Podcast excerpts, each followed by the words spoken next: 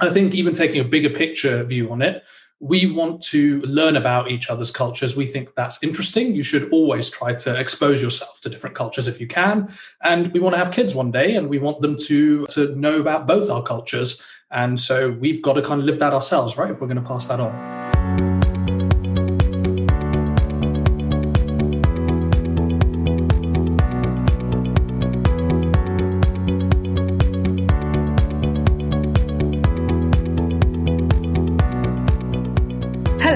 Welcome to this month's episode of the Business of Weddings podcast with Now to Vow, hosted by me, Meera.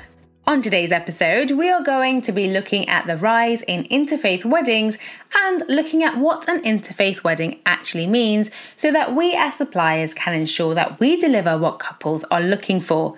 I'm really excited about this because, in addition to being a bridal coach and wedding author, I actually specialize in planning and coordinating fusion weddings. And so, not only have I seen a lot of cross cultural weddings take place, but I've been rather instrumental in planning them.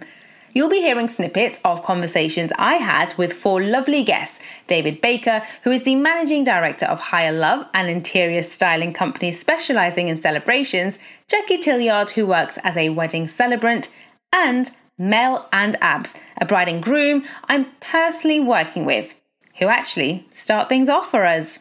My family is from Jaipur, Rajasthan, uh, North Indian big flair weddings, massive, um, massive palaces rented out, and a lot of pressure put on the event with like minimum 500 guests most of the time. So um, yeah, big traditional Hindu affair with a Rajasthani flavor. Love that. And uh, Mel, how does that compare to like your cultural background and what your family might be expecting? Um, I think the big element definitely reflects in my family. Like when my cousin got married, it was actually in Iran. So I'm Persian, um, and we're we're from Iran, but I'm first generation here. And really, the only big weddings I'd been to had been back home and with kind of my older cousins, and they would do hundreds of people. It's a big white wedding, um, and there's lots of alcohol, lots of dancing, lots of food, and yeah, just getting as many people from the extended family as possible. So I definitely understood that element. Um, but for us, I guess, having moved here, we've almost adapted. So the expectation wasn't that I needed to have that kind of wedding. And actually, my my family were very supportive if I decided to go down a smaller route. And sometimes when they've seen how how stressed we can be about how big the wedding gets, they just say, "Why don't you just do something more intimate?" So I think from our point of view, they're very adaptable. Yeah, small small weddings was not an option from my culture. I've noticed that in today's ever changing world, in particular, brides and grooms are extremely keen to stay true to their identity as individuals and their identity as a couple. And with culture being a big part of this, it's no wonder they're keen to incorporate certain traditional elements into their big day. In the past, we would typically see one culture taking precedent over the other, but nowadays this is happening less and less because wedding planning itself is being seen as a partnership and not just the responsibility of one individual or one family. Let's now hear from Jacqui, who, as a celebrant, gets to work with many interfaith couples and isn't tied down to any specific religion. The beauty of her job is that she can work with individuals to create celebrations that are personalised and open to an amalgamation of various different cultures and traditions. It's interesting. You were you were talking to me the other day about fusion wedding, and it seems to be a little bit of a buzzword in the in the wedding celebrant market at the moment. So um, I certainly have been approached by a number of couples who come from different backgrounds, um, have different religious beliefs, or maybe have different family um, beliefs uh, and uh, ethoses, and they want to blend them. Um, so I, you know, I have had inquiries because because I'm in Leicestershire. Obviously, I do get Indian couples come to me, um, but I've had a number of people that maybe you know they're marrying into another faith or a person comes from a different country and they want to incorporate both families into the ceremony. I think that we're both very proud of our cultures. Yes, we are British we consider ourselves British, but Mel is Persian and I am Indian, and we do want to incorporate that in our celebrations. Um, I think with Indian weddings, look, everyone knows about them. Everyone knows how big they are, um, how fabulous they are, and I think people also know a lot about Persian culture and how they like. They really like to party. They like to have a really good time. Um, so why not bring that together yeah. I think even taking a bigger picture view on it, we want to learn about each other's cultures. We think that's interesting. You should always try to expose yourself to different cultures if you can. And we want to have kids one day and we want them to, to know about both our cultures. And so we've got to kind of live that ourselves, right? If we're going to pass that on. So that's the way we thought about it. This whole idea about learning about different cultures is really important because it allows us to deep dive into what modern couples are thinking it's a complete assumption on my part, but I believe if they're interested in learning about each other's cultures, then they probably want their family members to do the same, and therefore it makes sense for them to create an environment where both sets of families feel comfortable but are also getting to experience something new at the same time. So let's look at how we can really bring things together. Traditionally, suppliers would have imagined the celebrations to be quite segregated, perhaps one day for one culture and another day for the other culture. But brides and grooms are really reaching for a way to merge the cultures and bring them together because that's how they operate as a couple. And their wedding needs to be an extension of them. But finding suppliers who really understand their vision isn't always easy and is perhaps something that is currently missing from the mainstream market. I suppose we were inspired by the engagement party and it worked really well. We went for kind of these Moroccan tents, which were quite neutral, very colourful and vibrant. And we just asked everyone to dress colourfully and however they interpreted that. So whether they wore their Indian outfits and went very traditional with saris, or whether the, the Persians turned up in beautiful small bodycon dresses with their high heels. Like everyone was able to express themselves and nothing was right, nothing was wrong. It was just beautiful. And I know everyone had a fabulous time. So just creating that vibe and having all our family from different countries around the world just joined together basically celebrating our love. I mean i can't think of anything better. So i guess that that was the underpinning element that we knew that merging our cultures would work and that's the best way to make sure everyone has the best time. This fusing of the cultures makes the event more memorable, but also more personal because it represents you in a way that a standard compartmentalized wedding just wouldn't be able to. What makes our ceremonies a little bit different for people is if you're going to have a traditional registrar um, come and do your wedding, they've got a set script that they have to read by law. With us, we tend to find out, we, we have a meeting beforehand, we find out about the couple, what makes them tick, what's important to them, how did they meet, well, how did they know it was they were the one, and I craft their love story. So I always tell the couple's love story. Then we will um, encourage people to have uh, audience participation. So if they've got brothers and sisters or re- relatives and friends that want to come up and say a few words or read something or sing something, we've had people performing with guitars and um, serenading the couple as they've walked uh, back down the aisle in some of the weddings I've done. Um, we can do all of that. So it's it's really about involving everybody so for us, we always dreamed of having a bit more of a destination wedding. We're multicultural, we're fusion. No location seemed to represent us as as well as we would want to. So we thought a, a destination might be able to um, kind of support our ideas a bit better. Um, but actually, we realised the UK is more neutral territory for all our family to travel into, and we live here, so it's a lot more convenient. So we found a beautiful location in the Cotswolds, which is halfway from where both of us live, like our families live.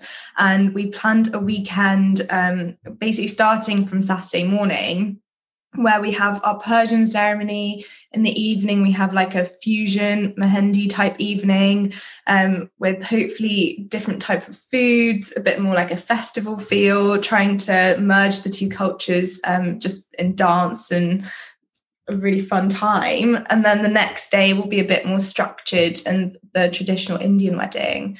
And hopefully that will satisfy everyone and make everyone feel involved and included. It is quite possible to bring cultures together, and someone who does this quite well is David from Hire Love. As a supplier already working with interfaith couples, he's aware of what they're looking for and how to successfully deliver such a product or service. So, if you're someone who's looking to tap into this market or is working with such a couple, it's certainly worth taking a note of David's process. I think it really helps to, first of all, discuss um, with the clients. First of all, you can often naturally find who's taking the lead. And then it's also very helpful if, if, an, if another generation are involved, such as parents or even grandparents, their opinions really count. So it's best to find out who's leading design wise and style wise, and then make sure that things are being addressed. I mean, even if we were talking with a, a, a couple who were getting married in England who weren't from traditional or interfaith backgrounds, you still try and find out exactly who's leading the ideas and then ensure that you involve the other party. Often it's the bride leading the ideas, and she even forgets to tell us who, what her groom's name is. And so we work really hard to make sure that we involve the other party. And if we understand that there's parents' involvement as well, to bring those into discussions so that we can make sure that we are appealing to everybody, not forgetting any of the special elements. Because often with tradition, people don't fully understand them. So it's nice to consult an, an elder or a friend of the family who understands the traditions.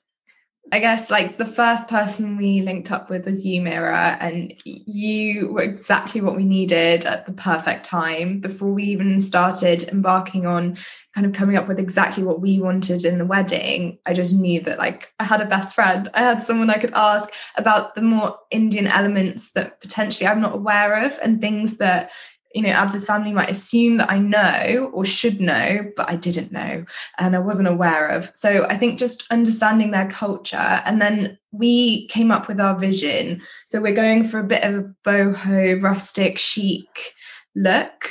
And that really complemented both some of the Indian elements and the Persian elements. So it really helped bring everything together it's actually fascinating for me. I want to know more about things. So um, it's very important for me to learn what the backgrounds are and the different things that are important. Um, there's certain elements to traditional weddings, whether they be English or Persian or Indian. And, and then again, if they're Hindu or if they're Sikh, there are, are lots of different things. So to me, it's fascinating. I love reading about it. I love understanding um, and to find first-hand knowledge from parents and grandparents is is to me exciting. Actually, uh, I love to bring those traditions alive.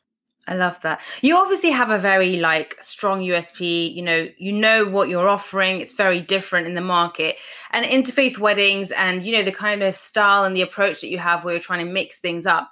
I believe that there is a growing demand for this, and there are other suppliers currently in the industry who are maybe not attracting as many interfaith couples as they would like because they're stuck in either the traditional weddings or the you know Indian weddings or they're doing one or the other.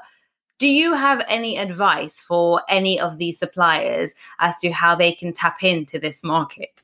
I'll leave it to us. No, um, no. I, I think that the, the, the the real important thing is to is to find that inspiration. The inspiration is out there, whether it's Pinterest or Google Images or whatever. There there are people getting married in interfaith setups in places like Australia and uh, California, and their style is so so strong and you can take inspiration from those things you know traditional weddings or traditionally the way that perhaps Indian suppliers perhaps might create a mandap, you know, perhaps it doesn't appeal to a more style savvy couple. It may appeal to their parents or their grandparents because that's the way it's always been done. But what we find is that people want something new and something different. And I think if it was advice to to suppliers as to how to get with the program, it really is to get inspired by something overseas. But I think from from a personal point of view, nobody quite does what we do anyway. So it wouldn't matter if they created a rustic wooden mandap or a carved swing from Bangladesh. It really won't matter if they can't put the whole appeal together in the eclectic way that we do. So it, it's not always about having the tools; it's how you put them together. Now let's have a look at what can be created once you've got an idea of what the couple are actually looking for. Let's hear from both David and Jacqui. Uh, style wise, again, we look to traditions and then look to adapt that to create something new. So, whether that's making a rustic wooden mandap, and this could be perhaps in the style of perhaps some of the more modern Australian or American weddings where they've got this rustic vineyard feel to them. And yet, um, it's an Indian Persian wedding sort of thing. So it's it's taking the inspiration from from other countries that are already perhaps leading um, as far as a more relaxed style is concerned. The last one I actually did was um, in in Leicester before we went into mega mega lockdown, and the poor couple had had so many changes to their plans. Um, they were due to marry abroad, and that got cancelled. Then they said, "Oh, we're going to ma- marry at a, a, re- a registered licensed venue." And then the numbers got cut back, so they had to find somewhere a little bit more intimate. And we ended up doing a wedding for their friends one week, and they had the registry office ceremony for their family the following week. But you know, we can do anything in, in a ceremony. So we had um, Ganesh uh, elephant uh, down the aisles and the and the mandeets at the top, and we had a beautiful little puppy dog as the page boy with rap music. So anything is possible. So we went for traditional wording. I did ask the couple if they wanted to make their own vows up, and they said we'll leave it to you. Um, we read poetry. Um, we had the dog coming in with his little sticky bow tie so cute. Um, we had rap music played. Um, we had um, a, an Indian feast at the end of it to take in a takeaway box because we couldn't stay for, for eating it. What we try to do is give it that sort of Hire Love twist, which often is means mixing things up a little bit. So bringing in textures and um, colors that perhaps you wouldn't expect, um, but often are a nod to traditions. Um, a lot of the furniture that we collect again is, is, is very eclectic from chateau furniture through to traditional Indian chapati rollers, or you know, it, what we we bring together, we then mix up and create what we feel is a new dish from those elements.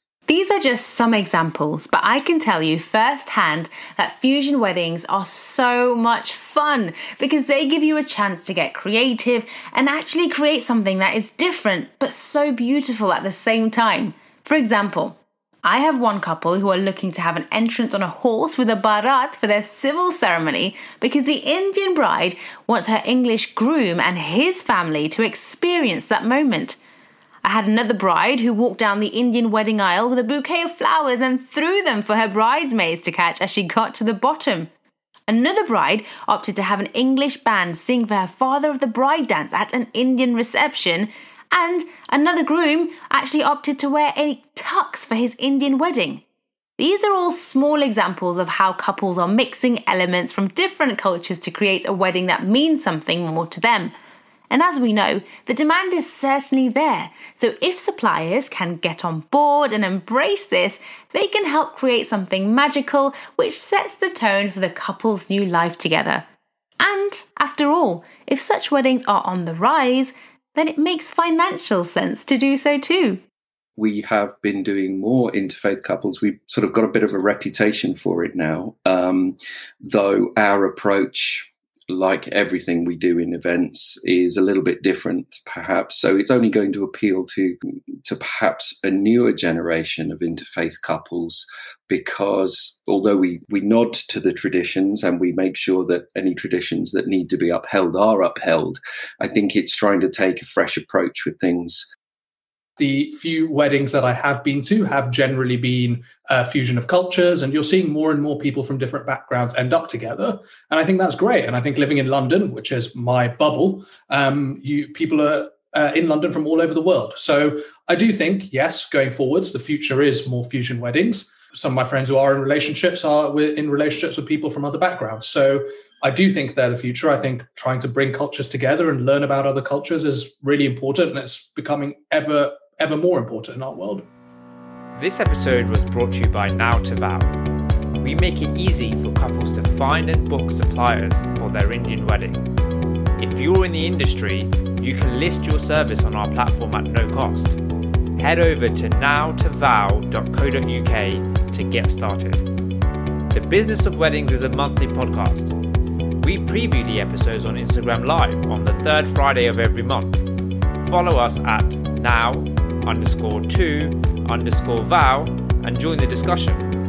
Subscribe to this podcast to get the latest episodes before anyone else. And if you've enjoyed listening to it, please leave us a review so we can reach more people. See you next month.